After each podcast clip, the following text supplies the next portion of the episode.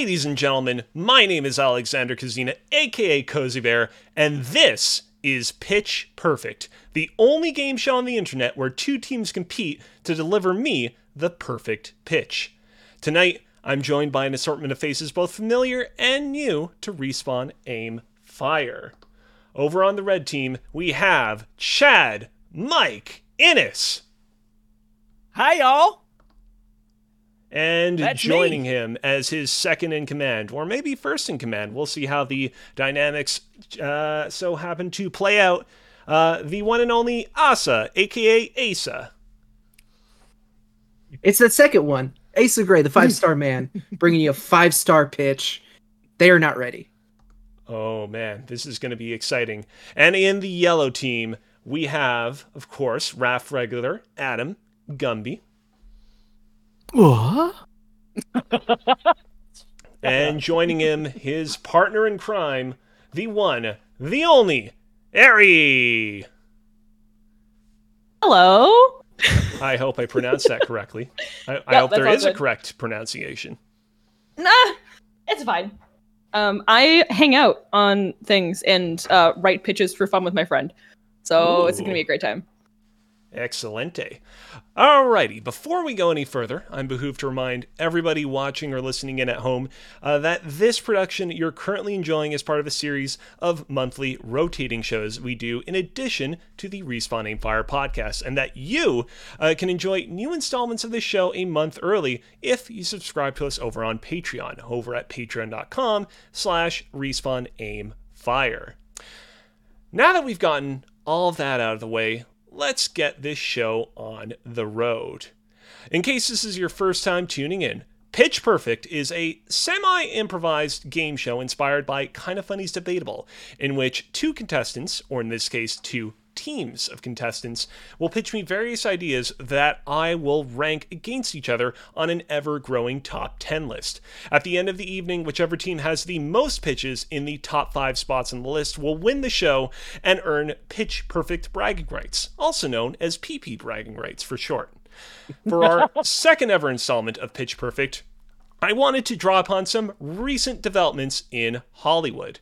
After years of flops and missteps, the video game industry has finally started making motion pictures that have captured the hearts and dollar bills of audiences around the globe, with the Super Mario Bros. Movie this past April shattering box office expectations just here, there, everywhere, all around this here deep planet Earth.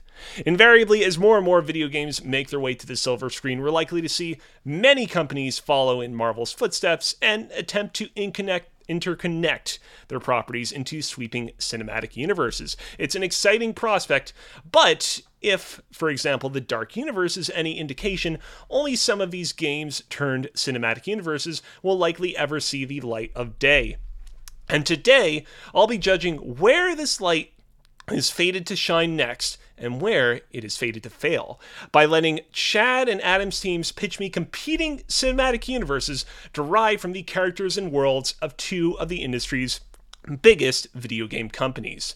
In round one of tonight's show, both Chad and Adam's teams will take turns presenting me pitches for five interconnected movies, each based on properties owned by their chosen company. Based on their quality and creativity, I'll be ranking each pitch on the list as it grows until all ten in total have been presented, at which point I'll read off the list as it currently shakes down, and we'll move on to round two. Are we ready to start? Oh, yeah. Yes, sir. Mm-hmm. Yeah. Hell yeah. Seems like Red Team's way more ready. I'm just saying. Uh, look, uh, yeah. Look, I'm new here. I'm a little, you know, it's the, I don't know, the, I, I'm not super familiar with the format, so and once we get in, it'll be fine. I, I'm sure that everything will go all according to plan, much like the M C U these days. Uh, oh, yeah. Chad, Asa, two seem like you're rearing to start. Before we hear your first pitch, what video game company did you choose to go with, and why? We have Capcom as our chosen uh, video game publishing house. Uh, there are a ton of really great I P buried in, in Capcom's history. Some of them famous, some of them not as famous, that we're going to draw on and make them similar to like Guardians of the Galaxy, that kind of idea. So uh, yeah, we've got a we've got a rich history of things to pull on for our our movie cinematic universe. Ace, would yeah. you like to add anything? There's just there's a lot of uh, hidden gems.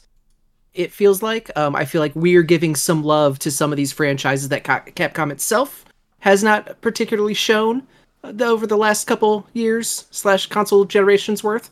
So very, very excited to kind of flesh out, maybe even show Capcom its own potential of what it has in its hands. What a great opportunity too for synergy, right? Release blockbuster movies that then drive sales of the games and interest in remasters and continuing on these things. It's it's going to be wonderful. You're going to really Absolutely. like the way you look. I guarantee it.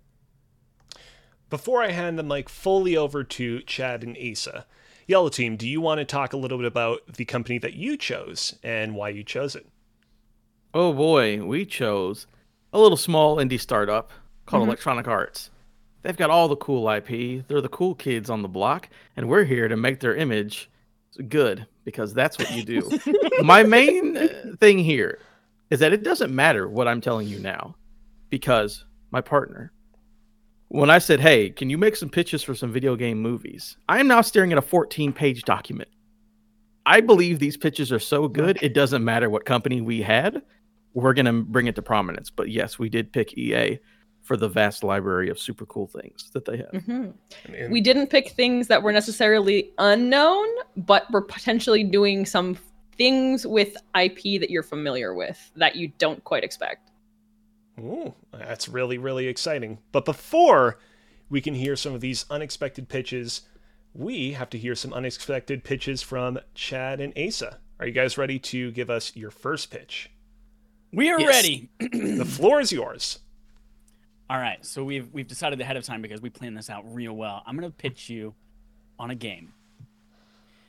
It's a game you might be familiar with called Dead Rising. Here's our pitch. two thousand six, same year the game came out.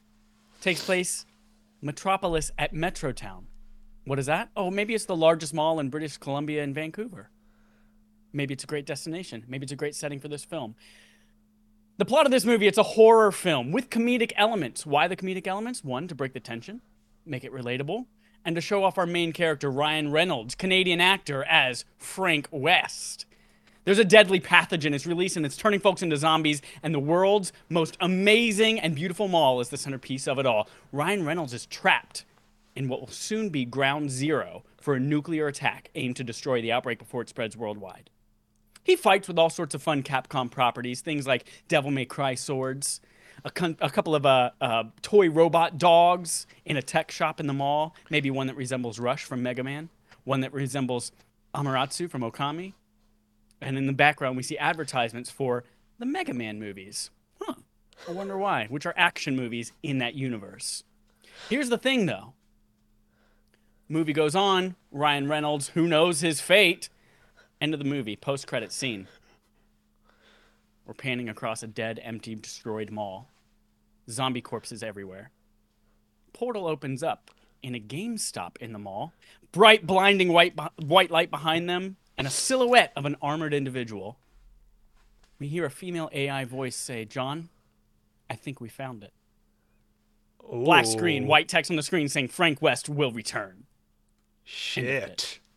It, does this pitch have a like particular name, or is it just Dead Rising? Here's the thing. We're building a universe.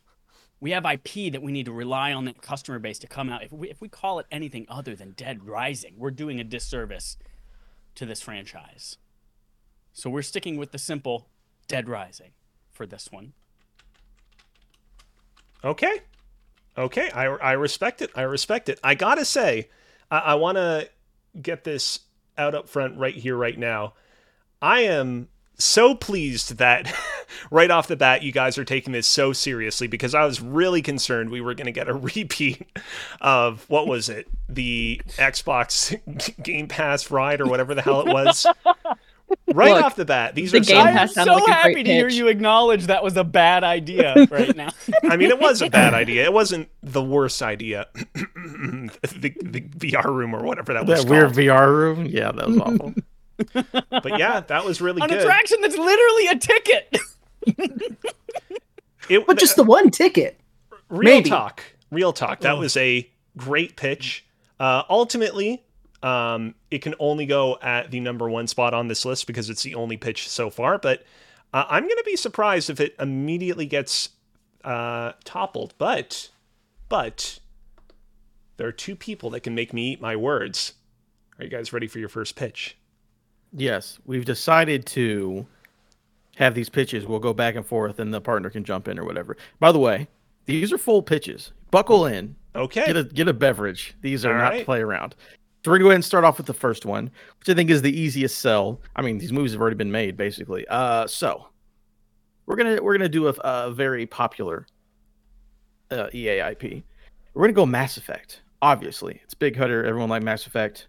Sci-fi. It's really big, but we're gonna do something interesting. We're gonna do sort of an origin story, sort of a side story. We're gonna give it Mass Effect Arch Archangel is the movie we're making. What okay. was Garrus?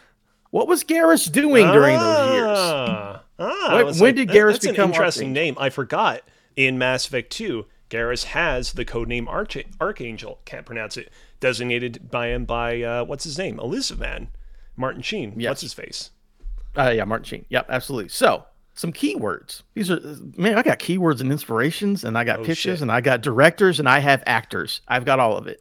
Uh, thank you very much, my partner. All right, so sci-fi, action, revenge, found family, popcorn flick. These are some of the words that we're, you're throwing out. Like, hey, this is cool. Inspirations, very John Wick. A little yeah. bit of cyberpunk thrown in there whenever we talk about the style. You know, very neon, very future, futuristic. But it's basically space John Wick. Let me tell you how this movie opens up. This is going to be fun. All right, buckle in, like I said. Movie opens up, Hangar Bay, space station. Gang members from three different gang. And by the way, all of this research, this is literally like from the lore of the video game. So none of this is messed this up. Is, it's all. Perfect. This is almost directly opening scene. It's pulled from um, a comic that was done that kind of briefly goes over the Garrus Archangel kind of story. Whoa. I wonder if the oh, this Capcom is based on that as well. Did this much research? I don't think so. All right, opens up on a hangar bay. Gang members from three different gangs are scattered around, hiding behind cover from a second level balcony across the room. There are corpses littering the floor, dead to a single bullet. I wonder who that single bullet sniper is. A human in red and a Batarian in blue are hiding behind a low shipping crate. The Batarian can't believe they're doing all this for one man. Peeks above the crate. It's not just any man. It's the Archangel. Did you hear me whisper? It's the Archangel. Wait, there's his name. It's right there. Batarian takes a sniper shot to the head and collapses. We see the muzzle of a sniper disappear back behind the balcony. We then hear the lovely voice of Garrus, played by Paul Bettany. Mm-hmm. Everyone's favorite Brit. He's here. As shots fire from around the room, pinging against the walls around the target. Begin recording. This is all Paul Bettany now. I will not let the gangs of Omega slander the courage of my team. They will not use uh, our defeat to squash the courage of the people here, to push them further under their thumb. We were protectors. We were fighters. We were hope. I was righteous. I was blind. I was a fool. I will not let lies be the goods on my grave. This is the final reckoning of the Archangel. Holy shit, this movie is amazing already. And that's just the intro. That's a cold open, baby. We're going back. Uh, Mass Effect Archangel tells the exploits of Garrus, played by Paul Bettany, to free the space station Omega from the oppression and fear of three gangs that run it. We'll see him and his Turian friend. How do you say this? I, want to make sure I think I it's Sidonis. Sidonis. Sidonis. It's a comic. I can't. They have no oh yeah, lots of research done here. Yeah, don't even I know don't how to pronounce it. What you wrote. Sidonis gather a crew. By the way, Sidonis, played by Timothy Chalamet. Uh, the other Turian in this movie, uh, gather a crew of uh, competent specialists who have their own bones to pick with the gangs, and enact vigilante justice against the station. Uh, it leads to the three gangs. Um, by the way, Chad, you wouldn't know because you don't know video games. Blue Suns, Eclipse, and Blood Pack are the gangs that are in uh, Omega and Mass Effect. Coming together under the leadership of Ari Tyloke, played by Letitia Wright. Uh, excuse me, Letitia Wright, because that's a, we'll talk about that with the director in a second. Uh, some internal conflict here. Um, not all leaders want to work together or be under Arya's command, but the threat of the angels is too high for them to ignore. They're getting sniped. They got to work together. Uh, plot-wise, it's angels versus the gangs of Omega, large action sequences and firefights of the crew coming together and protecting the people at the station. Garrus is afraid, afraid to make friends again after everything that happened with Shepard, because, hey, guess what? Shepard died two years ago. He got sucked into space and he's dead, and, and Garrus is on his own. Uh, but slowly Sidonis and others convince him to come out of a shell of their leader. Sidonis is the more likable of the two, but there's something about Garrus' zealousness toward righteousness that's infectious and motivates the crew. We got a little found family. We got a Guardians of the Galaxy. Everyone's coming together. Everyone loves Garrus. I mean, everyone loves Garrus in real life. We're doing mm-hmm, it here mm-hmm, as well. Mm-hmm. Uh, there are tensions. Further into the story, there becomes a bit of a rift in the Angels.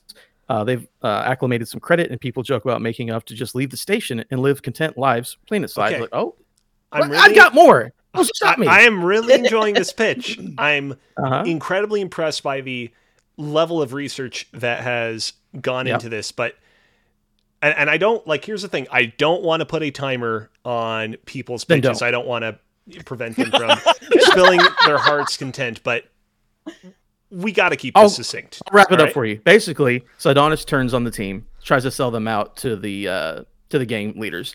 Um, and then Garrus has the final, basically the mission that's in Mass Effect two. We get to that point where basically all Garrus's team slowly dies. At the very end, he's having the firefight. We go back to the recording at the beginning, and we see a little flash of Insivan armor coming on his way. We literally tell the story of when Shepard dies to when Shepard comes back, and Garrus's story is Archangel. Director Ryan Coogler. That's why Letitia's right is there. We know us as the new Black Panther. Garrus is Paul Bettany. Uh, Sidonis is Timothy Chalamet.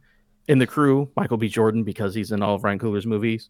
Um, oh, I didn't mention this. There's, One of the yeah, yeah. Go ahead. Go, go ahead. There's a, there's a ten-person crew. They all casted. We don't need to name them all. We don't need to name all of them. Basically, again, we know um, the leader of the blood, uh, the blood gang. He's a big Krogan, played by Alan Richardson, who you may know from Fast and Furious. You may know or, from Reacher, from Titans. Or from Titans as well. Um, Willem Dafoe plays a human mercenary leader of the Blue Suns because he looks like a creepy alien. And Jiroth, who is a Solarian leader of Eclipse, is played by Doug Jones. We know as the big man from Shape of Water. There you cool. go. That's it? Since I had to be cut off. Yeah, yeah, that's it. I mean, I had more, but that's it. Okay. I, I mean, you know, I'll, I'll reiterate what I said earlier. That is like a meticulously researched pitch. You know, as you described Garrus's whole situation over on the Omega asteroid, I was brought back to that mission in Mass Effect two. I actually replayed it relatively recently when they released the like definitive editions of those games not too long ago. Um, I really like it, and I'm not going to hold against you the fact that you took like the entirety of the road and then some to explain it. But... But the whole point of this game show is to pitch cinematic universes. And he pitched a great movie, but I couldn't really begin to comprehend as you gave the pitch how this lends into, how this bleeds into the wider E A cinematic universe that you're building right now. And so for that reason, I'm afraid that it's going to have to go at the number two spot. It's still a very good pitch, mm. but I just wanted a little bit more, some more building blocks explaining how you're going to tie it into E A's other property-driven movies. Alex, I appreciate you noticing greatness when greatness is there. One of the things we're doing is we're pitching movies, right? And and what I've learned when you pitch to creative people, you don't want to tell them every single detail. You want to give them just enough so that they feel they can contribute back. They don't want to make your vision happen. They want to be part of the vision themselves. Suck ass. I think that's where we're going to go here with uh, with Asa's next pitch. I don't know, sir. I don't know. I feel like I wanted to hear more about who did you guys have as the second grip? Because I feel like you had a you had a name mm. ready to go. Larry yeah, Johnson, yeah. he actually worked on John Wick two and three. He's very good, uh, really good at that action. He's mm-hmm. he's a wonderful uh, second grip, and we wanted to bring him onto this movie. Great call. Yeah, I got an answer call. for all this. You can you can play this a joke. I've got answers for all of this. I apologize if you thought that was a joke. I wanted to know. Grip, a very underrated position on a film set. All right. So for ours, as you know, we as we respect the host's time, the audience time, you know, we're keeping these succinct. These are kind of elevator pitches, just as like we want to get people excited. We want to get people like wanting more. Uh, so our second movie that was briefly mentioned uh, in that Dead Rising, our second movie is Mega Man: Rise of the Robot Masters. I this is the more that I thought about this movie, the more mad that I got that it's not real. Uh, This is a live-action adaptation, obviously very heavily C G I'd, um, but this this fits, I think. Uh, starring, what, and what a cast, when I tell you this cast. Ooh. Canadian treasure, Elliot Page, as Mega Man. Okay. We have Eugene Levy as Doctor Wily. Okay. And then among the variety of robot masters that we meet in this film, including Donald Sutherland, Nev Campbell, Tommy Chong, proud Canadian. And of course, I got to represent it. I got to sneak wrestling in there somewhere. Kenny Omega as Cutman specifically. Uh, the setting is the far future twenty X X in beautiful Toronto. Uh, the final climax of the movie does take place in the historic distillery district. Uh, just a great, beautiful backdrop for the futuristic. Obviously, the distillery district continues to thrive in, in this far future. I feel like you guys are really, really trying to curry my favor, setting all these movies in various Canadian cities. I take are, such offense to that. Are you Canadian, Alex? Oh, yes, very. Did that? Coincidence, one hundred percent coincidence. I just, I, you know, I just looked at what the oh, best man. talent pool was and oh, where man. the best but locations would be. Bring on the Monster Hunter movie, which takes place in a fantasy world, but also Montreal. Sidebar, real quick, Chad, check your Twitter D M. Just unrelated, unrelated. This is something different we were talking about earlier. Uh, the plot of the movie is ultimately uh, pretty simple and straightforward, much like uh, if you remember... Uh, well, time means nothing. So was it earlier this year? Was it last year? Uh, Lightyear? That was the movie that was based on the toy, that was based on the Toy Story. It's a very similar, very straightforward situation here, where in the Dead Rising universe, Mega Man is a very successful film franchise. Uh, it's beloved. It's gone on for multiple sequels. This is that first movie. Uh, this is the Rise of the Robot Masters. This is the first of Mega Man's story in his battle against Doctor Wily and the forces of evil and the evil robots.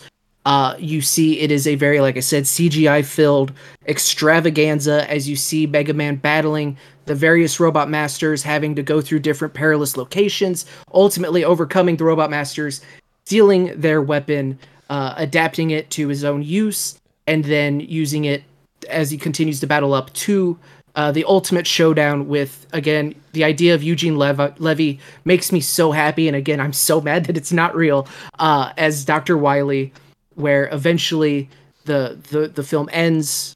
I'm not going to spoil how, you know, just you'll have to wait and see. But in the post-credit scene, which again, we're building a shared universe, uh, we hear cut. We see Mega, Mega Man is in the middle of a battle. He destroys uh, one of the smaller robots. He clears out the room. We hear we hear cut, and Mega Man breaks character. He takes off the helmet, which you know, which he doesn't do. I know they did it in the cartoon, but he doesn't do in the movie. Uh, but he takes off the helmet. You see Elliot Page. He walks off set. He sits down. He's got a little plate from Craft Services. A female voice, though. He, he can hear it, and it, a female A I speaks and says, "We see visual distortion to let us..." Or, I'm sorry, excuse me. I apologize. I got excited. I misread this. "We, the audience, see a visual distortion to let us know that Mega Man has been hacked." The voice says, "Mega Man, we need your help saving the future." And Elliot Page, as Mega Man, replies, uh, you, you've got the wrong guy, lady. I'm just an actor." The voice says, "That's precisely why we need you." Cuts to black, white text on screen. "Mega Man will return."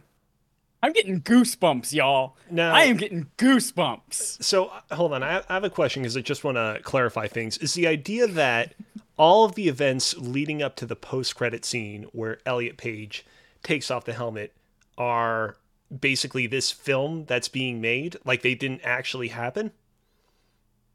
So the the plot of Mega Man is like it. Yes, essentially. Like, we are seeing Elliot Page in the real world, like in our world, filming that Mega Man movie. Again, mm. remember, but the, Dead but Rising it, is the world that this takes place in, and in that, it's just a movie franchise. Yeah, so it's so it's Elliot Page that, yeah. as the actor, at, like so like Frank Reynolds, or Frank Reynolds, Ryan Reynolds, and Frank West, and It's Always Sunny in Philadelphia made my brain combine all of those. Ryan Reynolds' character, Frank West, knows Elliot Page plays Mega Man. So it's a fictionalized version of Elliot Page that is hearing the... Mm. It, it, it is like mm. Elliot Page, the actor. So it was all a dream, Wait. but worse. It's, yeah, oh, quick no, question. How does, how does Mega Man come back if Mega Man isn't real? Because you've now established that Mega Man doesn't actually exist in this universe. You know what? Hold on. You'll have to see. Oh, I'm there's, gonna. There's one last. There's one last thing, Alex, that we uh-huh. have to plug in here. This yeah. is a way for us to make sure that in our shared cinematic universe, Frank West and Elliot Page as Mega Man are in the same time.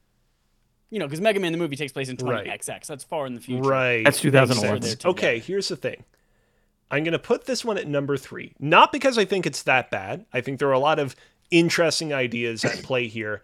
My issue is I just feel like a lot of my investment in the movie, it, it, it kind of gets betrayed by that final post-credit scene, as cool as it is. And I feel like the payoff of that post-credit scene is only really going to come to fruition in whatever it is that you have planned next. And maybe that next thing is really, really good, but I feel like as its own standalone movie, it doesn't work as well as it should. I but this know. isn't a reveal. Like, this isn't like a, wait, this wasn't, it. What, like, we've seen, we've established in Dead Rising that the Mega Man, it, that's a movie. We're just seeing that movie that Frank West was sitting there. He got his tickets from Fandango. He's got his bucket of popcorn. He just, wa- he watched the same movie we watched. I, and then it's just the post-credits scene. I understand. Yeah. I, I, I, I think that my ranking still stands. Like I said, lots of good ideas. There's a lot of content in Sorry. here I like, but I feel like I need to, I'll need to hear all of your subsequent pitches to really fully appreciate what you have stored in those noggins of yours. We've got a lot to build on. All right. Yellow Team, are we ready for pitch number two? Oh, uh, we may have vaguely misunderstood the assignment. Um, we brought to the table five franchises, not one franchise under a single E A banner. We have brought you five properties that can be turned into films or large series. I can tell you from last time that didn't matter at all whether you followed the rules or not. Well, so keep that in mind. Um, for Mass Effect, the series is in fact doing Homeworld. There are five, I think, five issues of comics. You do. That's five films in the same universe. Um, our next pitch. So what's really popular these days, right? We like retellings. We like remakes. We like reimaginings. It's what we're doing here. We're retelling video games in a cinematic format. So we're going to uh, double down on that. What else is very popular? Children to- children's horror. Super popular. You have Five Nights at Freddy's, Hello Neighbor, Poppy Playtime. All these things that take these very like childlike wonder and whimsy things and then puts that horror twist on them. And kids absolutely eat that shit up. I have no idea why. So we present to you, we would like to pitch to you an innovative animated movie that blends gothic and surreal in the form of American McGee's Alice. Ooh. Titled titled Alice, The Madness of Wonderland. The movie opens up similar to the game. The story is Alice goes when she dreams, little child goes, dreams, is in Wonderland, has fun, whimsy times. Her parents read her these stories when she goes to bed. Uh, then there is a fire in her house. Her parents both die, and due to survivor's guilt and a bunch of other mental health issues, she kind of mentally just leaves. She's never, she's not in Wonderland. She's not in the real world. She's just sort of in Uh, a dissociative coma for years. Her orderlies give her a stuffed rabbit many years later in hopes that it'll kind of jar her back into being who she is. And the rabbit starts talk to her, talking to her, and it's her old friend, the White Rabbit from Wonderland, begging her to come back and save them. His pleas are enough to take her back, and we go from this very quick, short live-action segment in the beginning to this psychedelic, surreal, gothic sort of animated style that is iterative in the same way that Spider-Verse, inter- iter- the animation for Spider-Verse iterated on um, action for animation. We want the same thing for horror and surrealism. Um, again, not Spider-Verse style, but does a similar function to the animation. And Alice comes into her world. It is no longer the fun and whimsy land. It is a horrifying, dangerous world. All of her friends are now twisted monsters, and she has to go through this world with her friend, the Cheshire Cat, to essentially defeat the Jabberwocky and defeat the Red Queen to save her, her the world of her friends.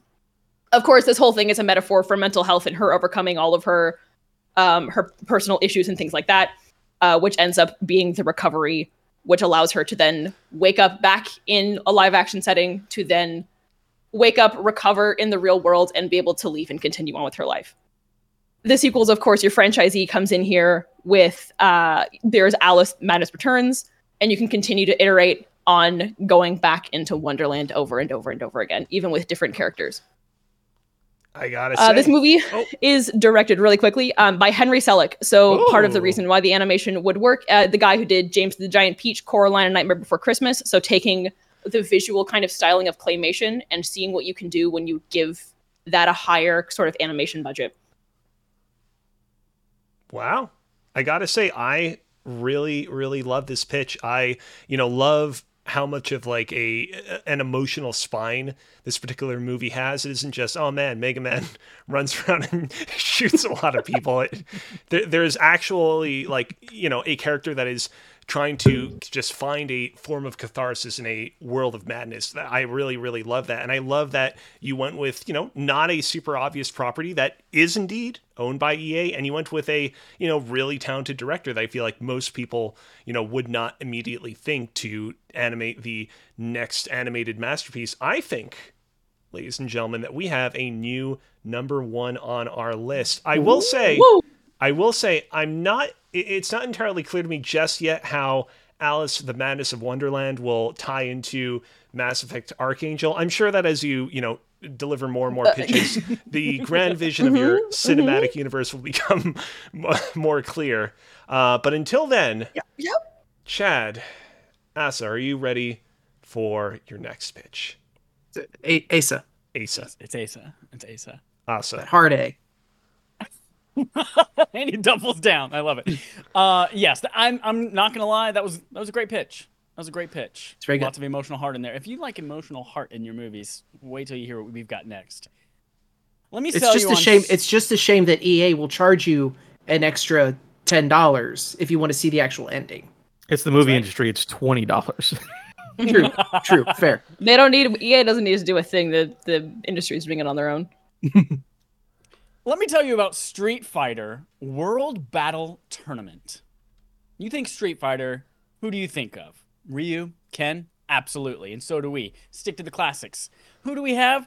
Canadian actor Tom Cavanaugh as Ryu, and Canadian actor Hayden Christensen bringing that Darth Vader star power as Ken. Here's the setting, two thousand twelve. You might notice it's a little bit further along in our timeline from when we launched Dead Rising in two thousand six, the setting being two thousand six. two thousand twelve. All centered around one tournament happening at the gorgeous Olympic Stadium in stunning Montreal. Absolutely beautiful. Here's the plot. We have your it's your classic M M A boxing fighting movie, but we have two champions fighting for different reasons. Ryu is a single dad. Didn't see that coming, did you? Ryu's a single dad. Mom, his wife, girl's mom died long ago, and he's fighting because it's really the only way that he knows how to support his family and make sure that his daughter has the life that he wants her to have. So he's out there using his body to bring home the bread so that she can eat. Then we have Ken. He was brought up in a different type of household. He was taught to perfectly hone his craft and be technically superior, and he'll always be able to win with that. But he struggles with imperfection and failure. And we see that through a backstory where six years previous, Ken was not able to fight off some zombies and instead lost his entire family. Wow. He was on a trip, you guessed it, to Vancouver, where there was an outbreak. Ken survived, rest of the family gone. So here's this tournament.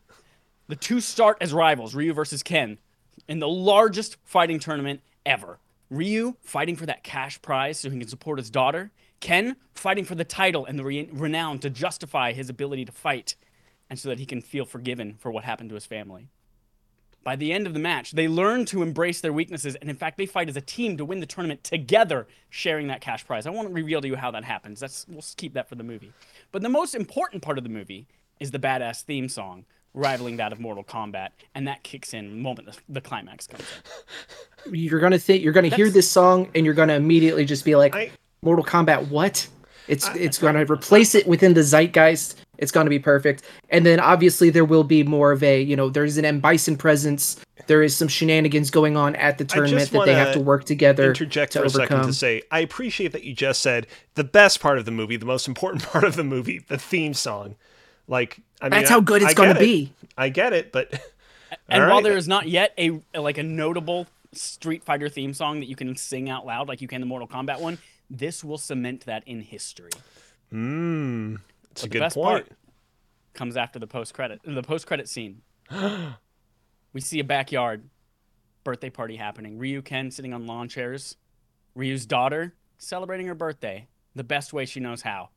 Her and all of her friends sitting in front of a giant inflatable screen in the background with a projector playing Mega Man, the movie we just watched a few years earlier. A mail courier walks up to Ryu and Ken and gives them one letter addressed to both of them, curiously. Has no return address, no stamp. They open it up. Camera zooms in on a simple card that says, "You're invited to the most important fight of all," with the U N S C logo below it. Black screen, white text, Ryu and Ken will return. Whoa. Goosebumps again, y'all. Goosebumps again. Real quick, real quick. What's this one called again? This one is called Street Fighter World Battle Tournament. Got it. Got it. Uh, here's the thing. This one right here is Pander City, because you're like, oh man, takes place in Montreal, but we're not going to actually mention any of the iconic Montreal landmarks outside of the Olympic Stadium, because we don't actually care about Montreal, and we're just trying to get Cozy to award us a victory on this one. But you know not what? Not at all, Cozy. You know what? How dare you, sir? I love Montreal a lot. Not as much as I loved the Alice, uh, the Madness of Wonderland pitch from just before this one, but enough to put this one at the number two spot. We'll take it. We'll take it. All right. Yellow team, are you guys ready for your next killer pitch? Yes, I can go on this one.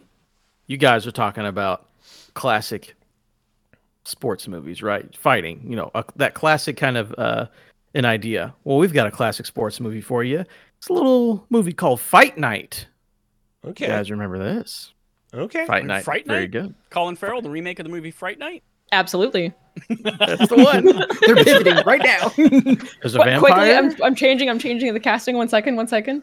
Okay. I, I'll, I'll talk through it as you're doing this thing. So basically, it's a sports movie. It's an underdog movie. That's what doesn't pl- take place in Canada, because the main setting is in a prison, and Canada is above imprisoning every citizen imaginable for petty crimes. That's true. So you're good. You're good on that one. Absolutely true. Uh-huh. All right. So it's an underdog story about a man named Andre Bishop, who's in prison for selling and possessing drugs. Um, while he's in prison, he meets a friend uh, named Ace, played by Bill Hader, who, um, it, we'll get to that in a second, but it's his friend, Bill Hader, he's in there. Uh, so basically, Andre Bishop has been sentenced to a long time in prison for selling drugs. Uh, during yard time, some inmates get into some fights, and he's like, oh man, you know, I'm in prison wrongfully. What's going on here? Turns out that the warden is running a legal fight ring in the middle of the prison. The warden, played by David Harbour. Hmm, don't know if he's Canadian, but he's a fun actor.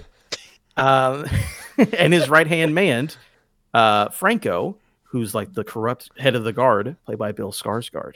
All right. So, Andre and Bill Hader. His name is Ace, by the way. His name is Ace. He's like, hey, I've got to go through these fights. I need to train. I need to get out of here, because the prize of winning the fight night is an early release from prison. Ooh. So the whole idea is like, hey, we've got to go through this fight. There's a reward at the end, but you're going to get the shit beat out of you on your way there. Um, um, Eric, do you want to take over for me? Because yeah, I've like jumped all around. We've got this. So um, Ace is has offered to train Andre in essentially boxing, because Andre is like some lanky college kid who doesn't know how to fight. Um, and as the this kind of goes on, we get to see that like mentor um, student relationship develop between Ace and Andre, and we find out that um, so Andre's in prison for because his college roommate named Owen framed him for having drug possession and um, and for selling it. Uh, he wants out because he doesn't, doesn't deserve to be here. You find out that Ace is in prison because he uh, he did a murder. Um, because Andre's like, hey, why don't you, if you're such a great boxer, why don't you go and do it? And Ace goes, yeah, well, like, I was on track to become like one of the best boxers in the country, and now I'm here because I killed a guy.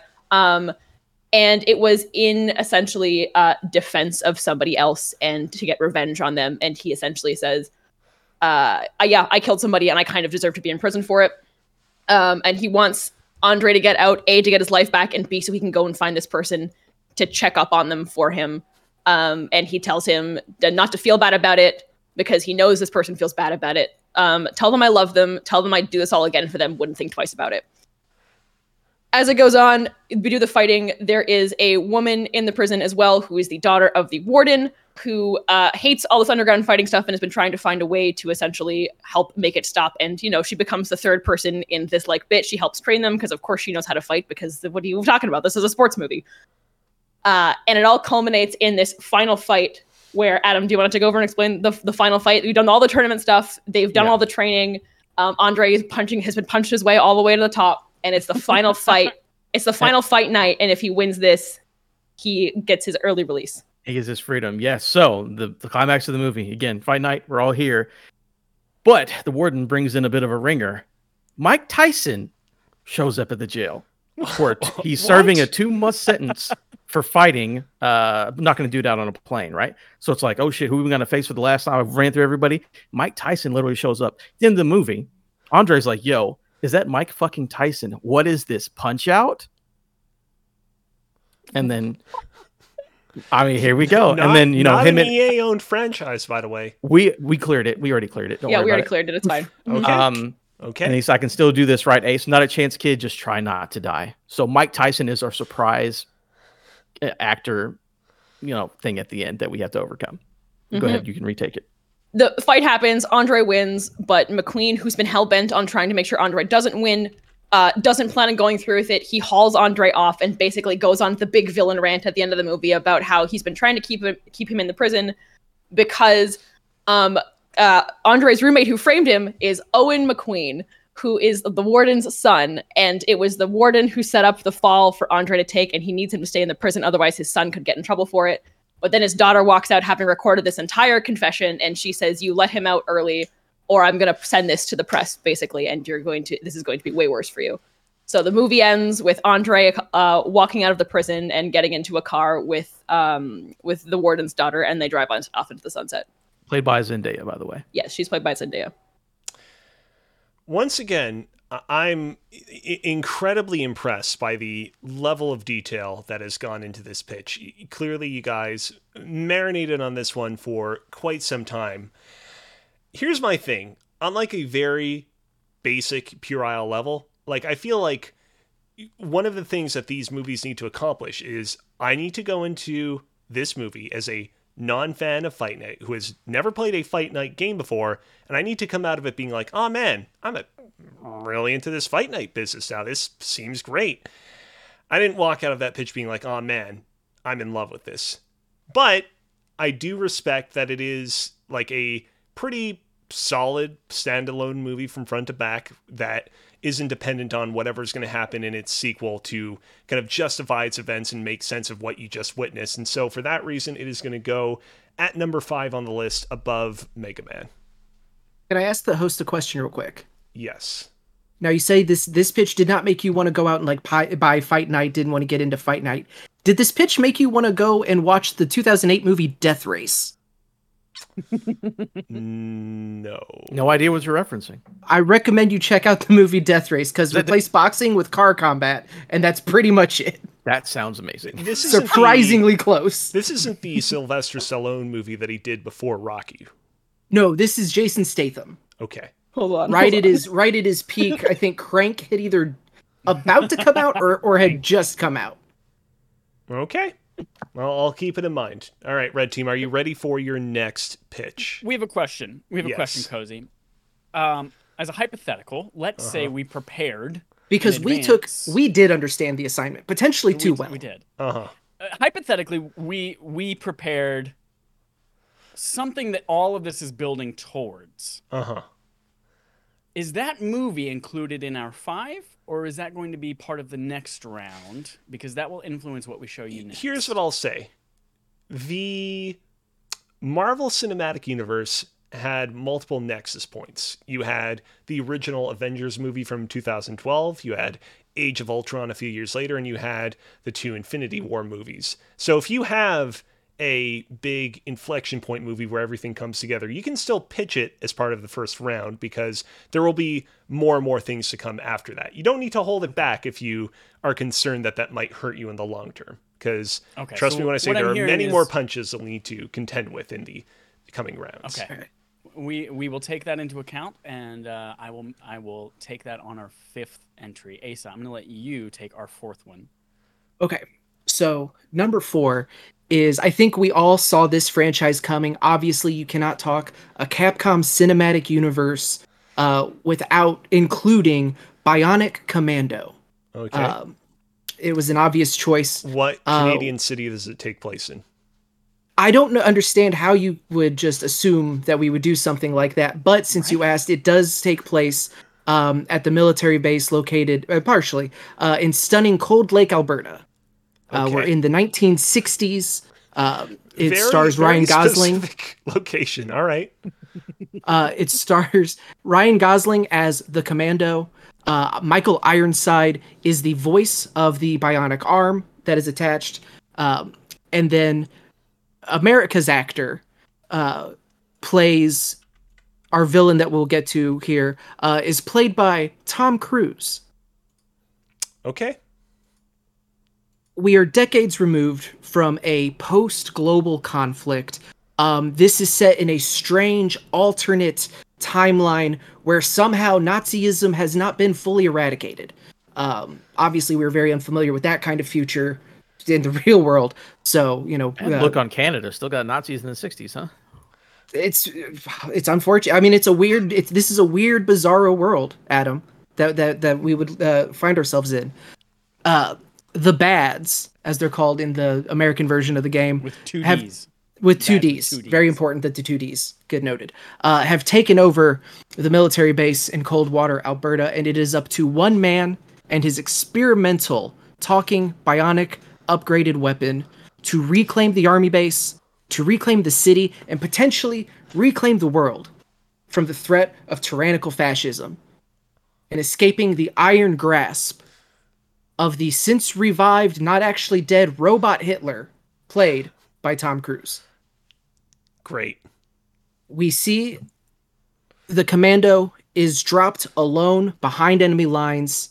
He has nothing but his wits and his His uh, bionic arm that he uses as a variety of upgrades. Uh, it isn't just the grappling hook. He does. Uh, he can use it as a weapon. He can use it as a long-range weapon, as a rifle. Uh, he can use it as, obviously, it's metal, so it's got good melee power.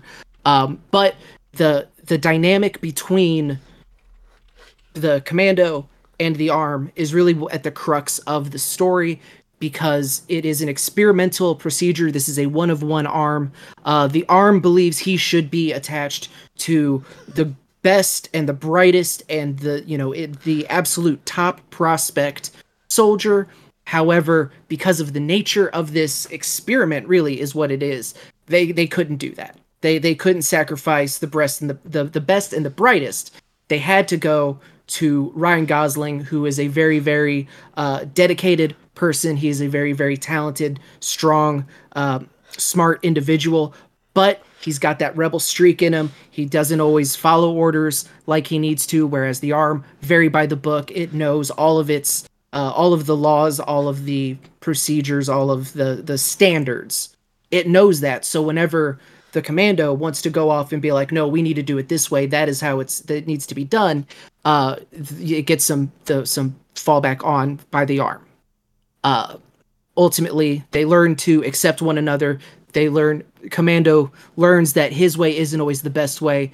Uh, the arm learns that sometimes rules just have to be broken for the for the greater good.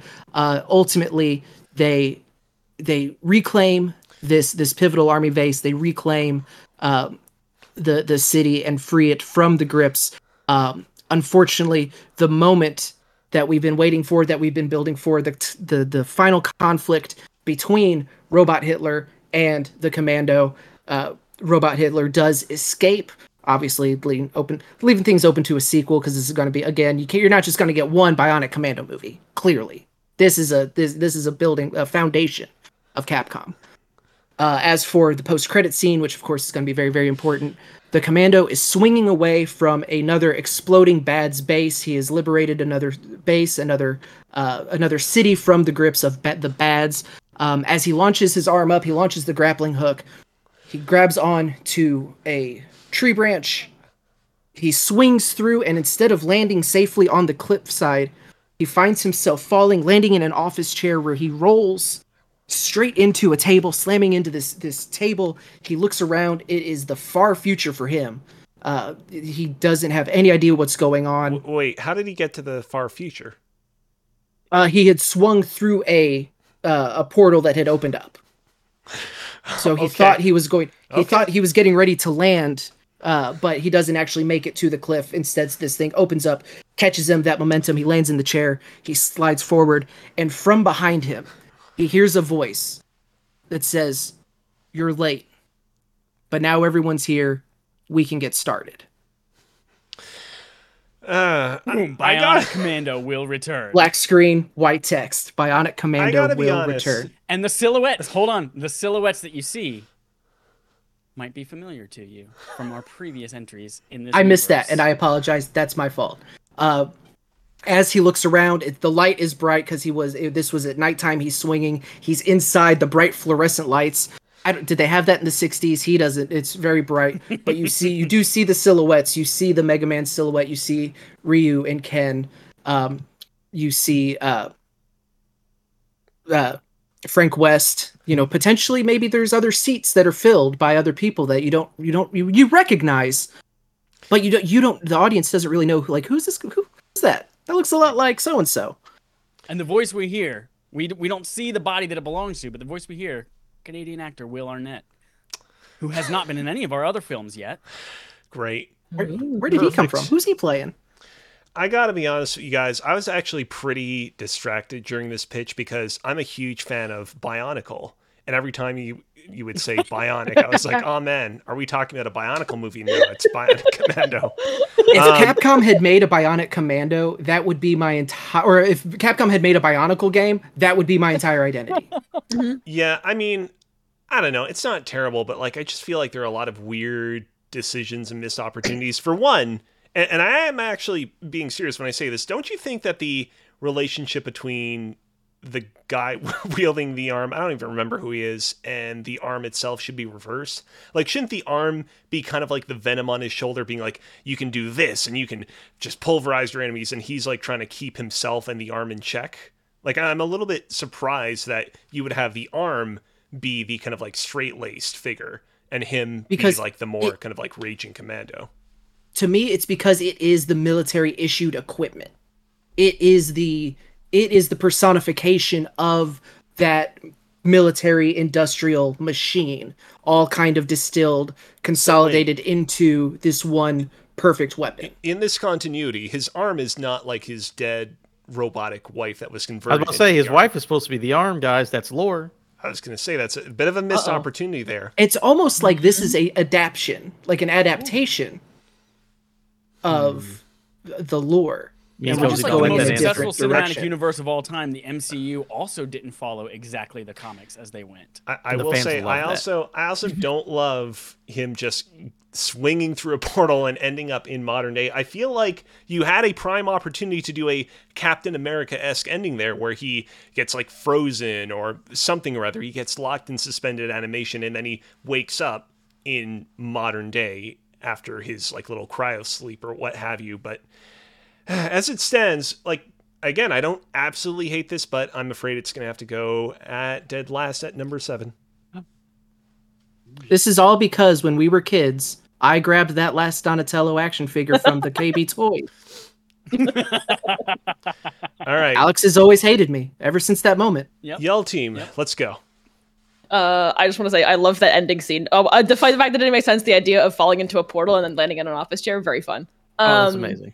I will say so, really quickly, because mm-hmm. we had. By the way, this next pitch does have Will Arnett in it, but heads up. But okay. I, there's so many good actors in this. Do we just want to talk about the actual main story and if they if he has questions about amazing actors? Yeah, I'm gonna. Actors. Uh, yeah, we're, we're gonna skip the casting on this. We're gonna. This is a really say, fast one. Real quick, we've been recording for close to an hour at this point, and we are still not in round one. So. Again, I'm not, gonna put a, I'm not going to put a timer on this, but let's, you know, get this out real quick. I'll just say Cass is really, really good. So uh, this one here, we're pitching, actually, this is a mini series, not a movie. So we're coming with, okay. at you with a, a series of little of show. of show. Uh, this is going to be a murder mystery, a drama, ensemble cast romance kind of a thing. Uh, mm-hmm. Come with me. So when Brandy Broke, played by um, Samara Weaving, receives a house as an inheritance after the death of a family member. Wait, wait, wait. Nothing hold on, can prepare. Hold on, hold on. Yes. Time out. Hi. What? Uh-huh. Yeah. What E A franchise is this? We're gonna. I need you to stick stick with me. Stay with me. Okay. Um, right. After the death of family, nothing can prepare her and her sons for life in Pleasant View. Everything seems perfect at first, if not a bit eccentric. But as the Brokes become closer to their neighbors, they realize that not everything is as pleasant as it seems. Then the murders start. People drowning in pools, kitchens being set ablaze, firework incidents. People claim to see Bella Goth, played by Jennifer Aniston, a woman who went missing two years ago, haunting the neighborhood, appearing right before every body is found. Fingers start to point, tensions rise, and the neighbors must come together to catch a killer before their population hits zero. Uh, with nearly twenty neighborhoods to franchise and numerous families with dramas to pull from, welcome to our miniseries version of The Sims. Boom. Uh... Okay. Inspired by Little Fires Everywhere, Pretty Little Liars, Final Destination. It is a miniseries that has a ton of family dramas in it. There, we have casted, I think, like six families alone that all have interconnected stories. Uh, it is a miniseries directed by Rian Johnson, who's done Knives Out. Uh, other things that Rian Johnson has done. Go. Poker Face. Uh-huh. That's the other uh, mystery. uh-huh, Everyone's uh-huh. least favorite Star Wars movie. Oh, the best Star Wars movie, actually. Mm-hmm.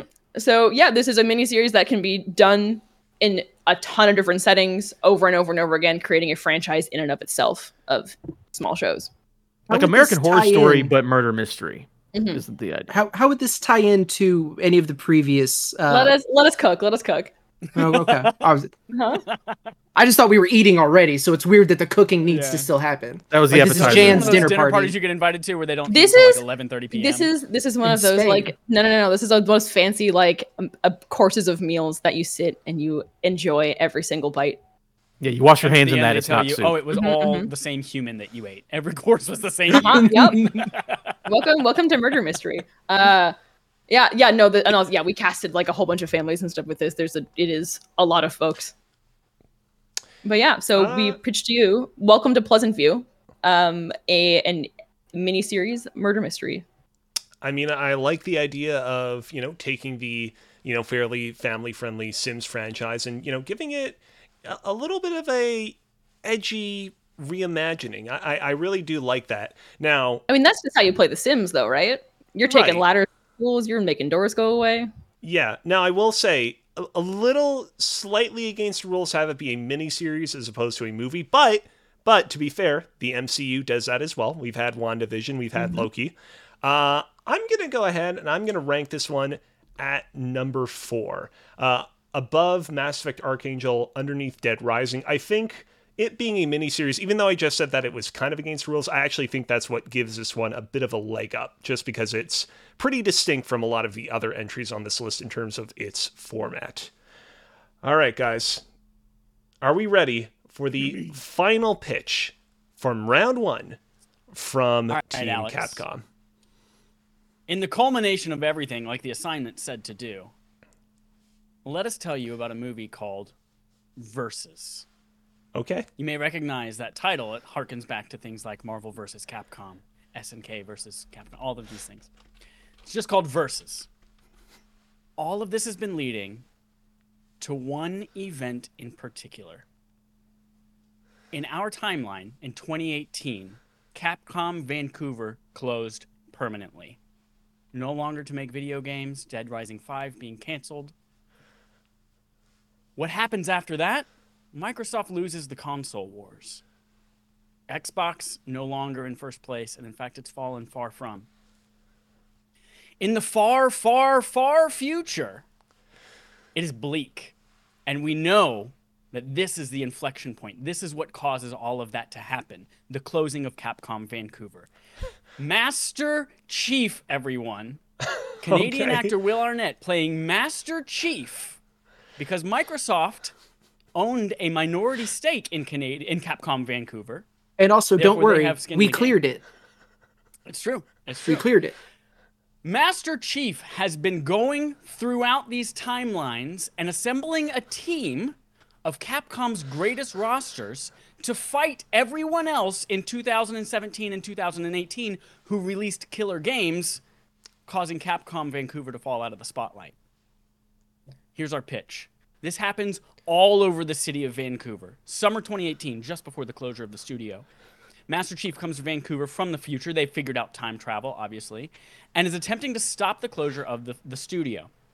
Microsoft has realized this. They are making sure that their minority stake in Capcom Vancouver is the, it's the key to their success. And if they could just keep that from going under, they can actually come out on top and save the world. So Master Chief is recruiting these these characters. We see Frank West, Frank West, Ryan Reynolds. We see Master Chief. We see Bionic Commando. We see Ryu and Ken. We see Mega Man. We see Beautiful Joe for the first time, sparking further interest in the cinematic universe for extra movies coming in phase two. Not only would you see these folks, we see Master Chief leading them into battle to systematically take out all of the opposing games that stole the air from Capcom in two thousand seventeen and two thousand eighteen, including Kratos, Aloy, Link, Peter Parker, Mario, and Cade six. That is our movie. It is versus. It is the Capcom Vancouver crew and Master Chief versus all of the other shit that caused them to go under. I'll let you figure out for yourselves where that all lands. Post-credit scene. Two years later, Vancouver's restored. It's beautiful again. There are Dead Rising five billboards everywhere, meaning we actually succeeded. Capcom Vancouver is back alive. And it's great. Dead Rising five is great. They didn't do a gritty reboot. Great. Metacritic of ninety-eight. We wow. zoom out. We zoom out to see a man standing not even on the rooftop of a building. No, not a ninety-nine. There are there are always going to be stinkers out there that just rate things bad for no reason.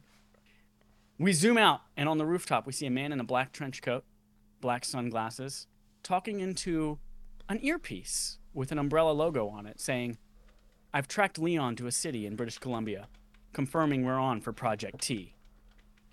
Boom, fade to black. Also, real quick note. The Capcom Cinematic Universe will return.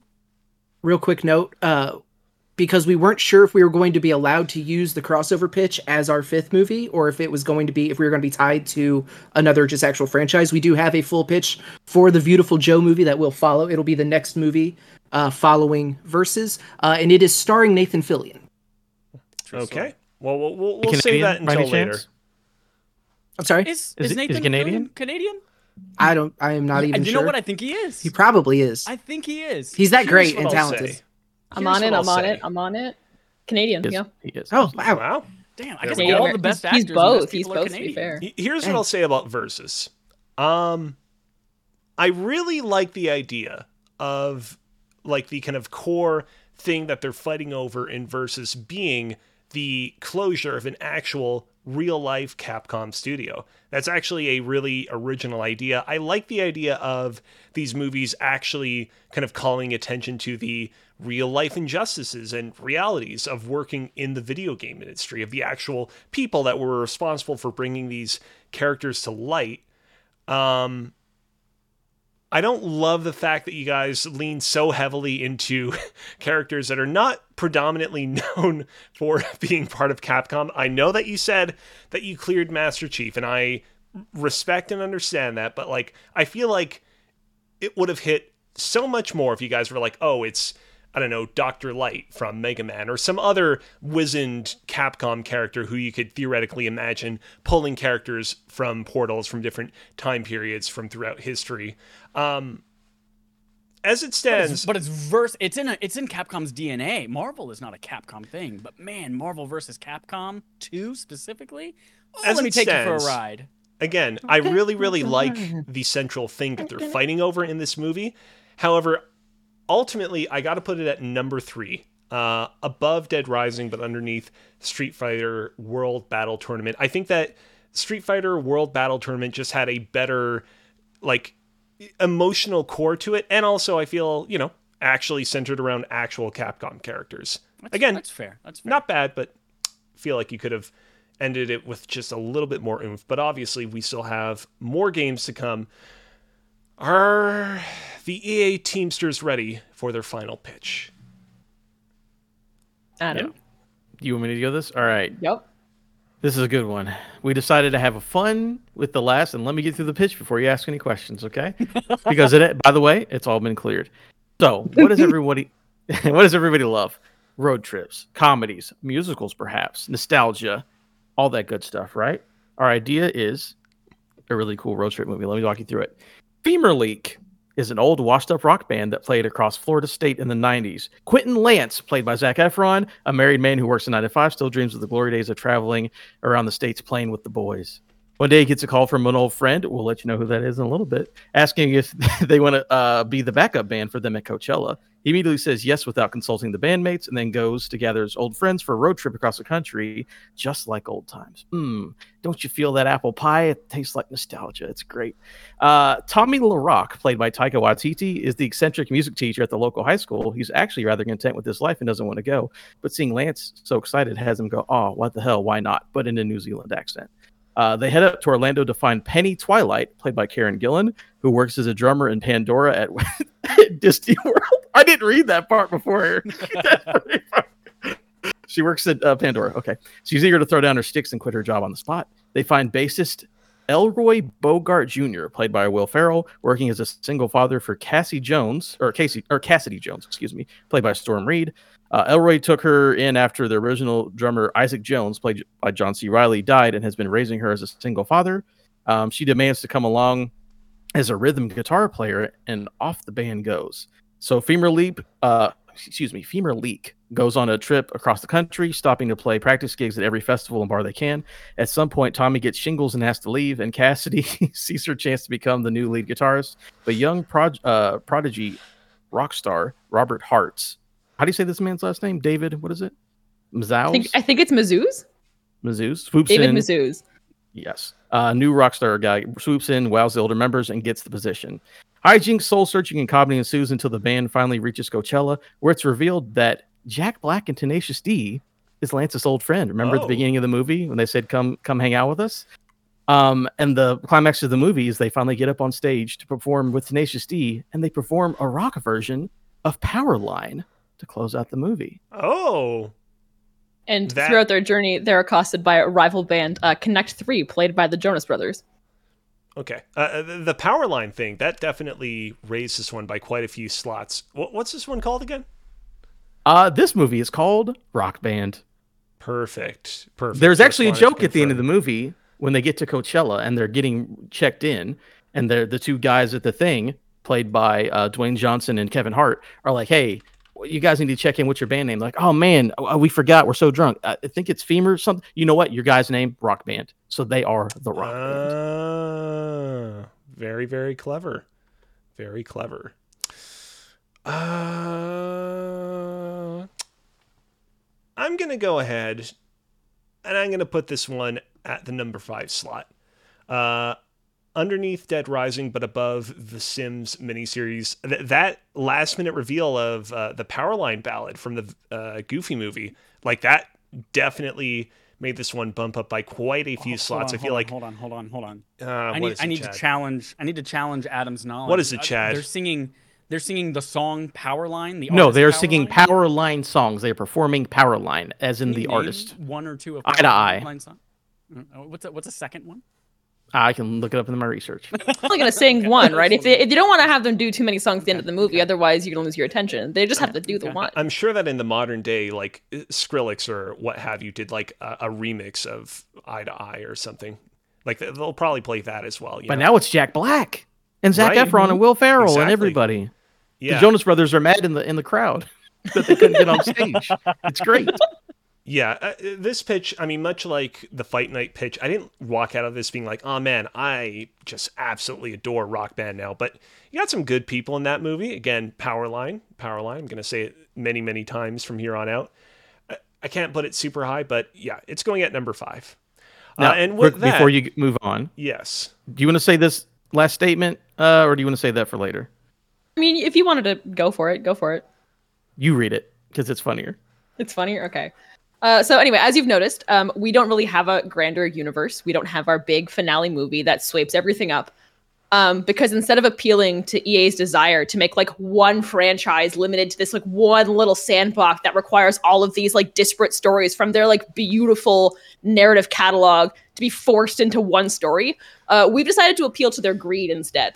So our shared universe is just Electronic Arts, uh, the actual studio themselves. We're providing them with the best chance to make money from all of their possibles other possibles, other properties as possible by delving into different styles of movie, doing the mini series, going into genres, get, making movies for kids.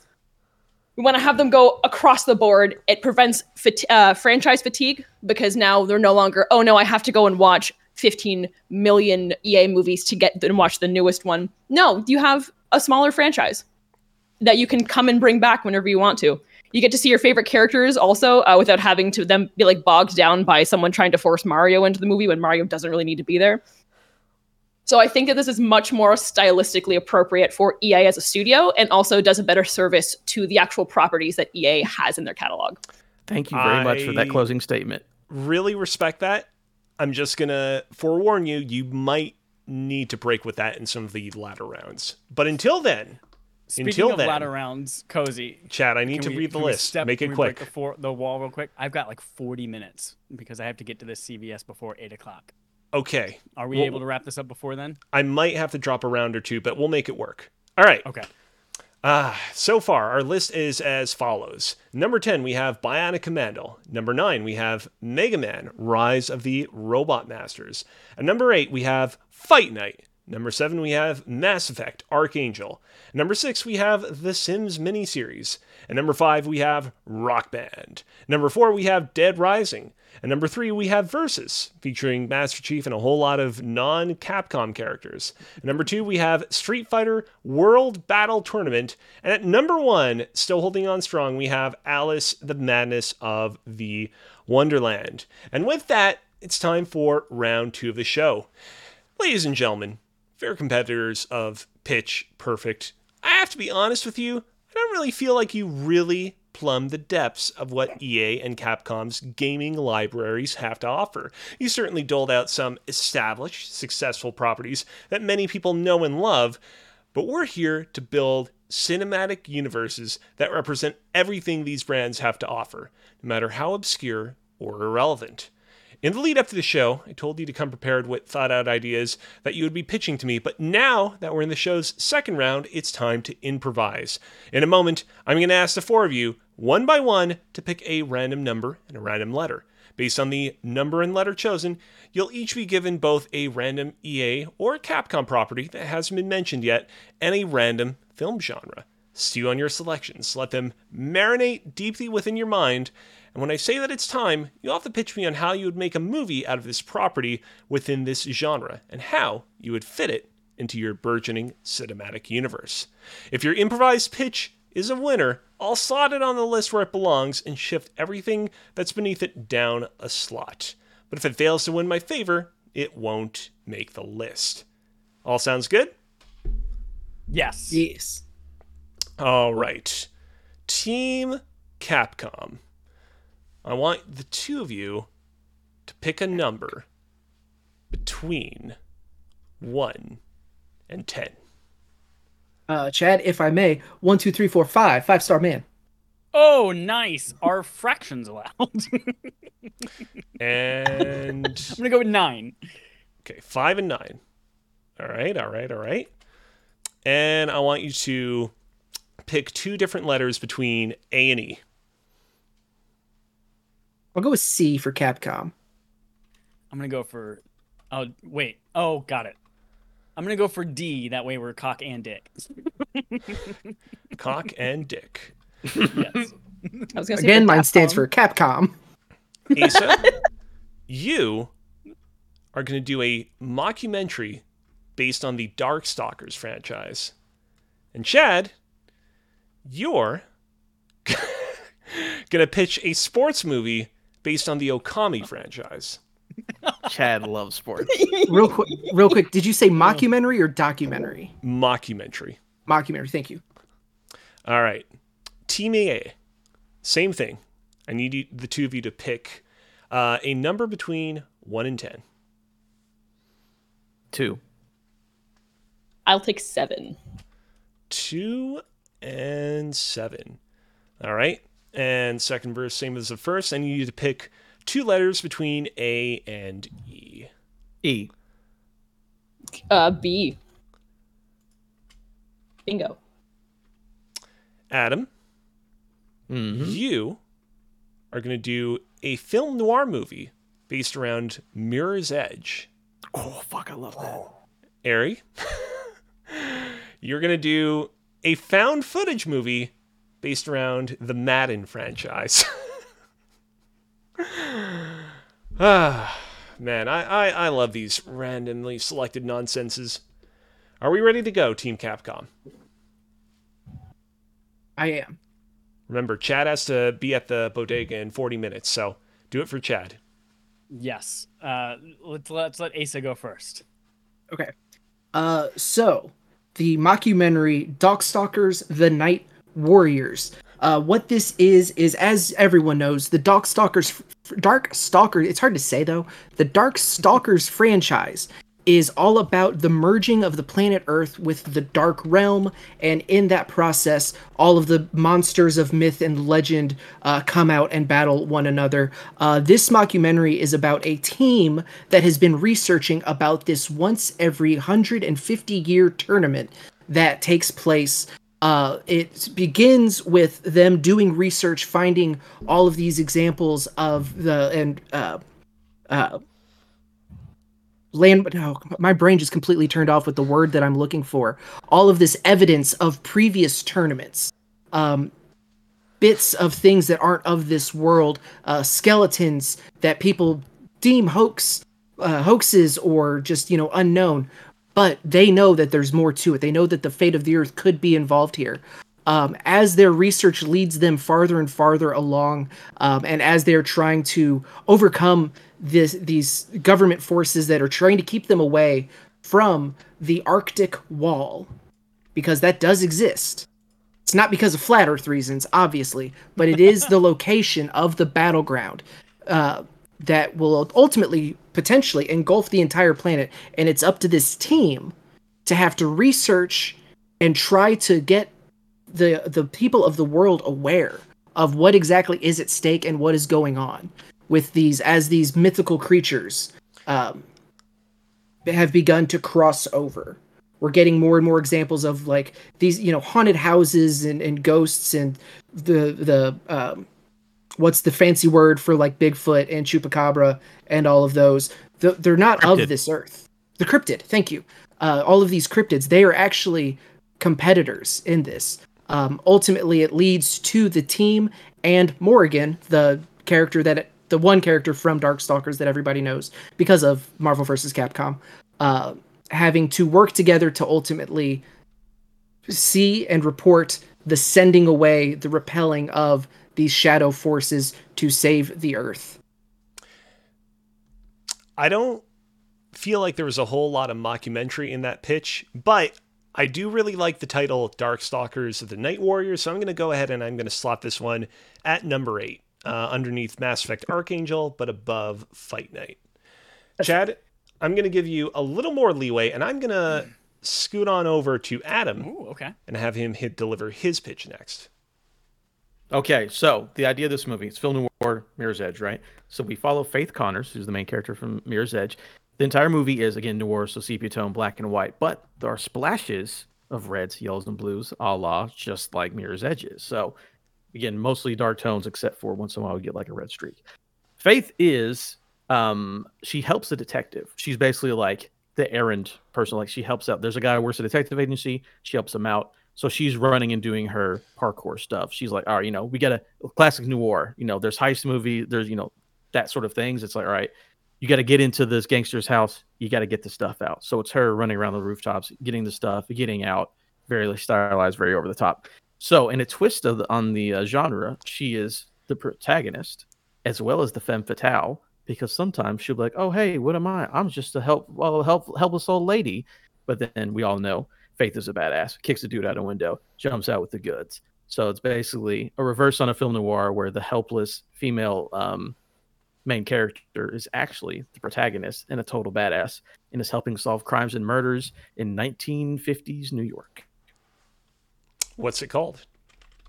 It's called The Mirror's Edge. The Mirror's Edge. Ooh. That's film noir, baby. You got to put a V in front of it. Come on now. That's actually, I, I got to be honest, that's a pretty good title. And, and we've had like many good titles so far. Certainly this nice game that we've been playing has not been lacking in good titles, but that was That was pretty good. Pretty good.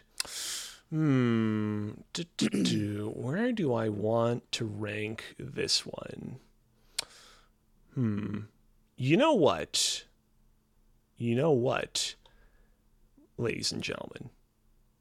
I'm thinking, I might be crazy saying this, but I'm thinking that we might have a new number two spot on the list. What? Nice. In the top five. Ooh. That's right. I'm putting The Mirror's Edge at number two. I gotta be honest, Adam, I was very pleased with the way that you actually managed to figure out how to take this very un-noir-esque franchise and actually turn it into a noir, but while also subverting, you know, what you would expect out of the genre. And so, yeah, for that reason, I'm going to put it at the number two spot, uh, underneath Alice, The Madness of the Wonderland, and Street Fighter World Battle Tournament. These are some very, very hard to pronounce names. Uh, Chad, are you ready? Let me, let me tickle your fancy, Alex. I'm going to tell you about a movie. I, I'll save the title for the end. Okay. Because of the success in our, our world-defining movie called Versus, we're able to now take a look into the future at what are some of the things that happened because of that success, because Capcom Vancouver now exists and has made the world a better place. Well, one other thing, far into the future, there's now a new sport, a new race of beings, these gods, these dog-like gods that have special powers, right? Yeah. And, and part of what Ryu happened to do after winning this battle in Versus is that he helped to teach people the power of Hadouken and magic and all of these things.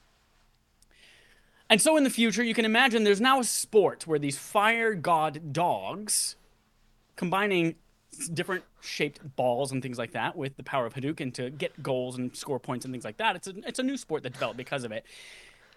There's one particular dog, Amaterasu, who was born with a broken reflector. If you're not familiar, it's the reflector on the back of him that allows him to channel his fire powers. And this is a slight different take on, on the, mm. the origin story, as you will.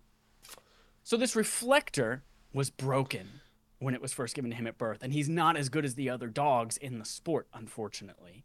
But he doesn't let that stop him. He continues to train and train and train and get better and learns through hard times and adversity that he himself is enough. He doesn't have to rely on his reflector, and he can summon the power from within himself to do Ryu's Hadouken, even without the reflector.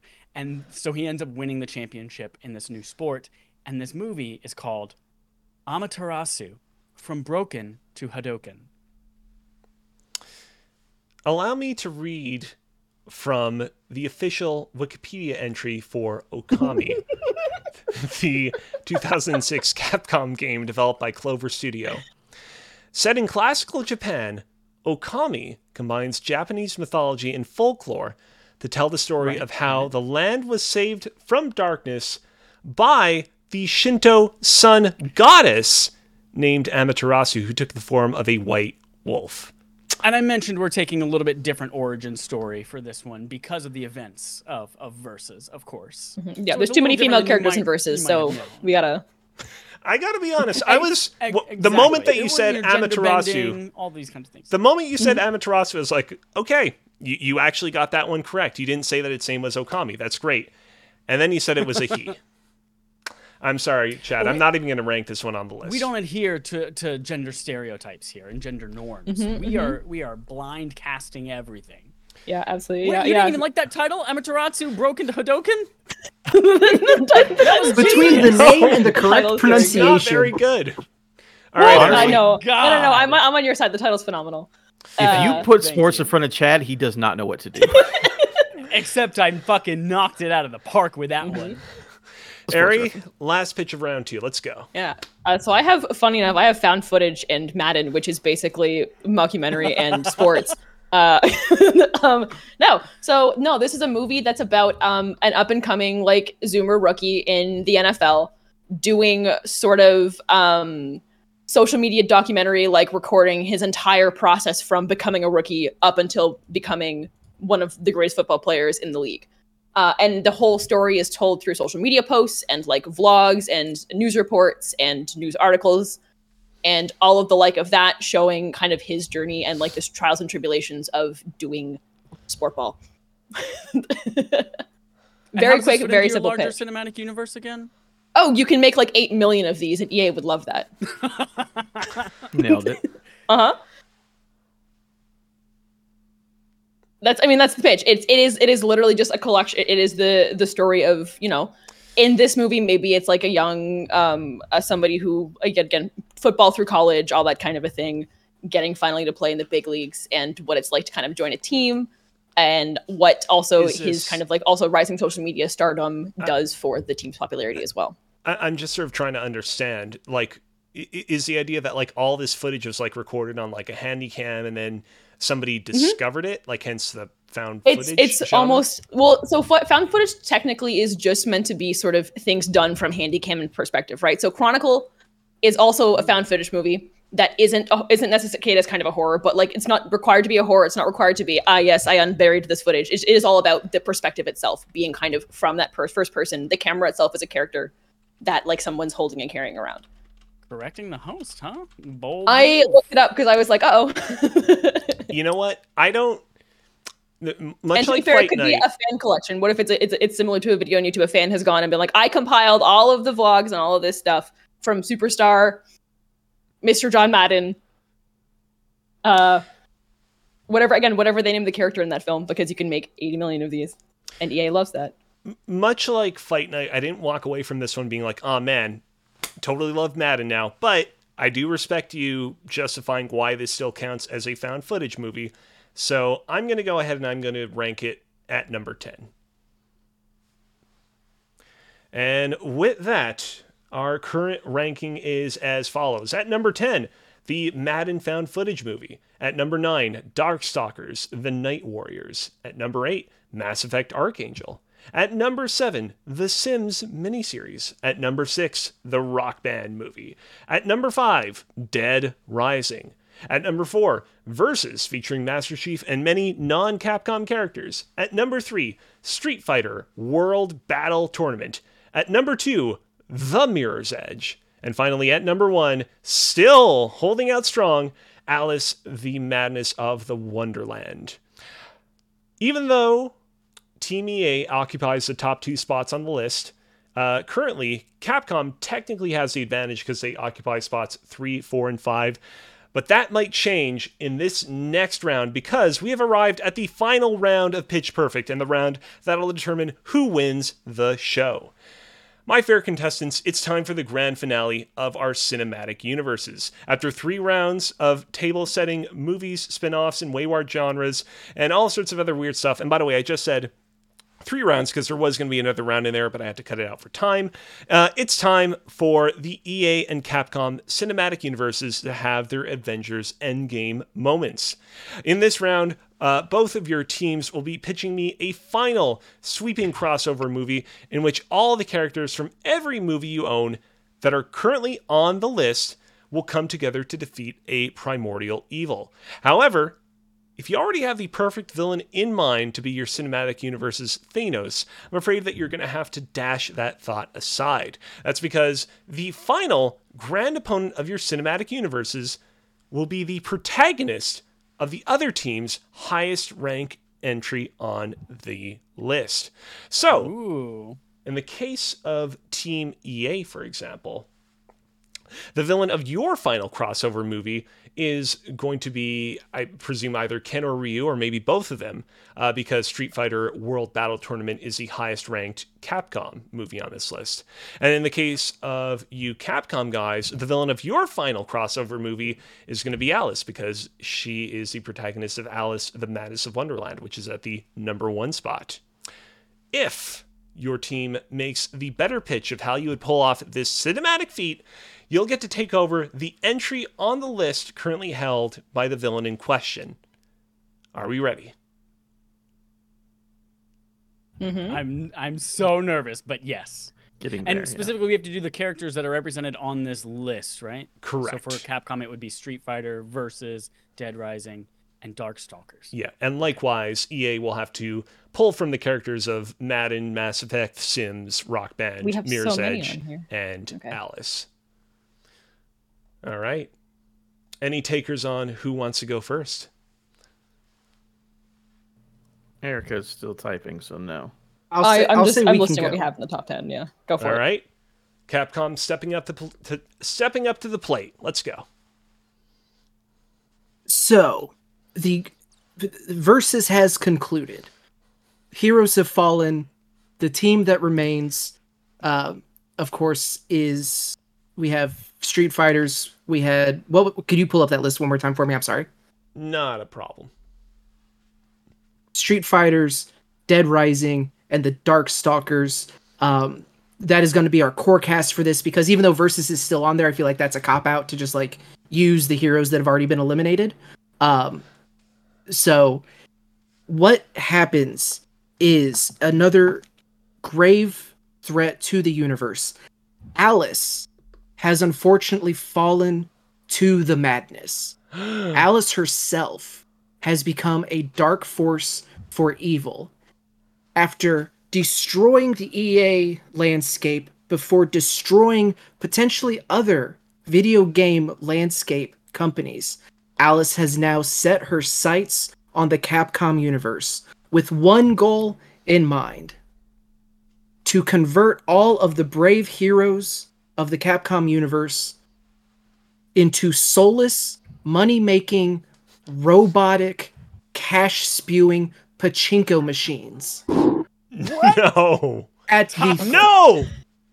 At the behest of her evil, capitalistic, A I-controlled masters, she is coming to claim all of these properties and just turn them into worthless, soulless cash grab machines. So the the heroes left in our Capcom adventure uh, must stand together, must retain their heart, must retain why they are fighting, why they do what they do, and hopefully, potentially, even free the once pure, once magical Alice from the grips of these evil overlords, and to restore the dignity and the direction and the art and the heart of all of these franchises. What Goosebumps. Are we calling this? Goosebumps. Chad, what are we calling this? Pachink no. I'll take it. I'll take it. All right. That was certainly a pitch, but can Team E A do better? I think we're going to do great there, Chad. That was amazing. That was All certainly right. a pitch. You continue to type. I'll just set it up at the beginning. What could be a greater enemy to the entire universe than the idea of the movie Versus? What we're fighting, the thing that our characters are dealing with, is the cash grab, the plundering of the properties of another studio and trying to make money off of themselves. The enemy of our movie is the idea of Master Chief pulling and fighting. And hold on. It's awful. I'm you guys sorry, are, are we doing the real wrong quick, movie? Real quick. No. I have to fight Versus. Oh, no, I have to fight Street Fighter. Scratch that. Oh. Scratch that. I, I it is, it is so. It's it. Not that. It, it so the actual. Idea, but anyways. Well, the yeah. story. It, the, the story is directly related to this. So the the Versus universe did not conclude. In fact, the twistings of the Versus universe have caused a ripple effect across other franchises, across universes that they never even dreamed of, and so portals and worlds start crashing together in across across the E A franchises. The the the the the rock band group, the car comes crashing through Pleasantville. Uh, the Cheshire Cat comes tumbling up through a drain in the tub and arrives in someone's house.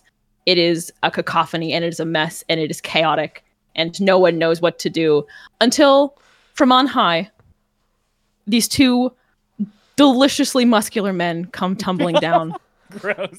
And they say, "Do not fear, we have experienced this before." And Ken and Ryu come to act as saviors, and they promise to restore the balance of these universes being individualized without having to worry about their homes being destroyed. And it goes great for a while until the peop the characters start realizing that there's something else going on here, and they uncover the plot that Ken and Ryu are actually here to rec take people from their universe and bring it back into Versus, like they've been plundering from all of the other franchises that they shouldn't be plundering in. And they plan on having them join their terrible fighting tournament just to lose, just to make themselves look cool. And our characters cannot stand for this. And so they must band together to send Ken and Ryu back to the Versus universe and keep them there forever. This is what I meant to say. Uh, Ari just said it much better, because I was reading it as, as maybe it's being typed up. I didn't really understand. That's that's the pitch. Fuck. Mm-hmm. These are both, I gotta be honest, these are both two really good pitches. I feel like, I don't remember what the two final pitches were for the last time we did Pitch Perfect, but I feel like one of those pitches was like distinctly better than the other one. Both of these. Uh, Pachink No, and uh, do you guys have a name for yours? Adam? Um, uh, my my my computer's breaking up. Continue. Oh, no. That's a weird name for a movie, but I like it. Um, it, um it's Independent Arts. Independent Arts. Electronic Arts. A little bit of a little bit of a mouthful, but. I, I, again, I respect it. I think these are both two really good, really interesting ideas. I like the idea that Ken and Ryu come through the portal as saviors. You think that they're here to do good. It's a subversion of expectations, and then you realize, oh, they've been bad all along, and they've been nurturing and fomenting this like insidious plot to just completely tarnish the lives of everybody that they've invaded. Um, at the same time, Pachink No, what what an amazing name and an amazing premise as well. Ah, man. And you know what you loved about you loved about uh, the Capcom Vancouver and pulling in these very real things, like game franchises being destined and doomed to end up as pachinko machines, is a very real concern. It is. Like, we're pulling that in. I will say that. Maybe there's a bit on this show that should continue no matter what. See, and that's where th just that's just full on mask off. Yeah, yeah, yeah. yeah. See, um, I know. I mean, look, we have we did a very good job, I think, flexing and being like, oh, we have to connect a bunch of disparate ideas, and I think that the the, the final product that we came up with. Preparing. There are now seventeen pages based on what Ari has done. It is amazing. And not was, a single I one did, of them connected, like the assignment said. I followed the assignment that I was given. I'm gonna put that out there. And, and you delivered some fantastic movie pitches, no doubt about that. Ah, man. We can all agree that all of these pitches were better than the video game uh, theme park ones, though. Oh, like I think yeah, we came. In, some of those Ari and I came in and killed ones, it. I'm just saying. Oh, that's true. Even that's the true. even the worst pitch on this list that I have in front of me right here, definitely better than some of those pitches. From I cannot the disagree. Just, you know, pat ourselves thing, on the back though. a little bit. Master Here's the thing, though. At night, though. Here's the thing, though. Ladies and gentlemen, throughout this game show, there was a team. There was a team that, at every possible instance, tried to pander to my Canadianness.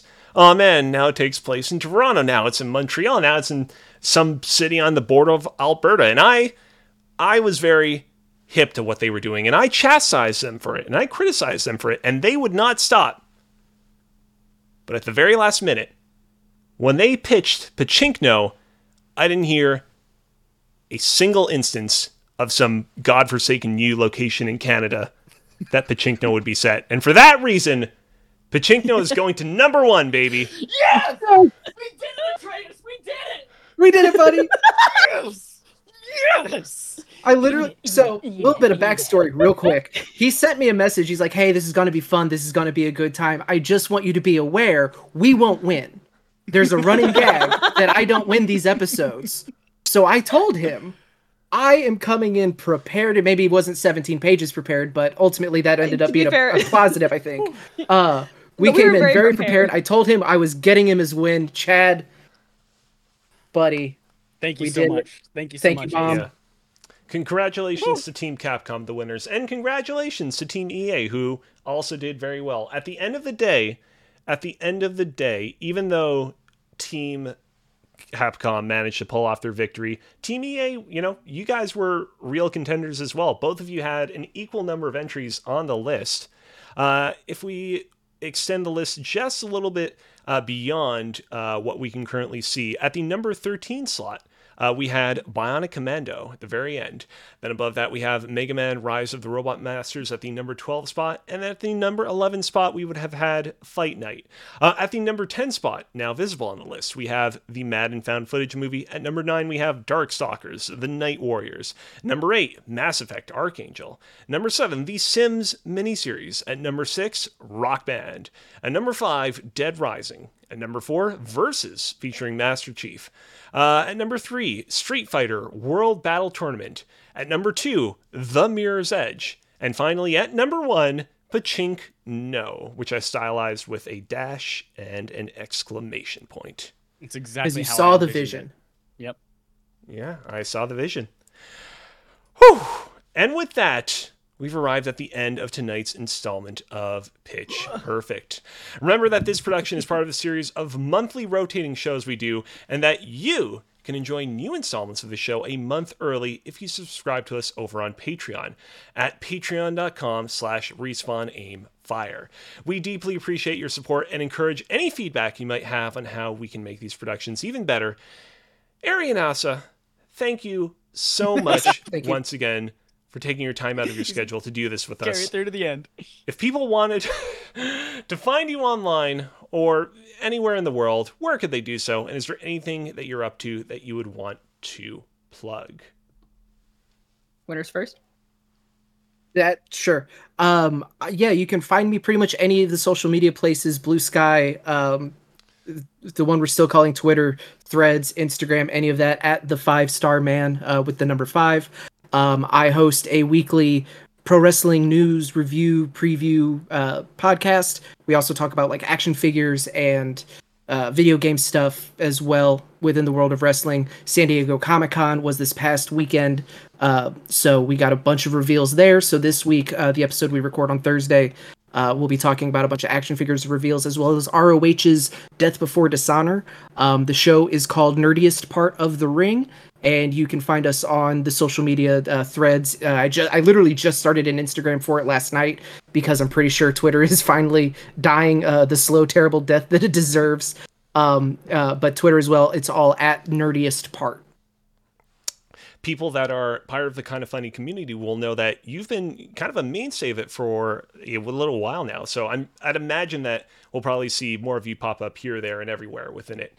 Sometime soon, or maybe sometime never. Who knows? Fingers crossed. We'll see. Uh, Ari. Um, uh, you can find me on the Isle of Misfit Rolls, where I play uh, D and D with uh, Adam.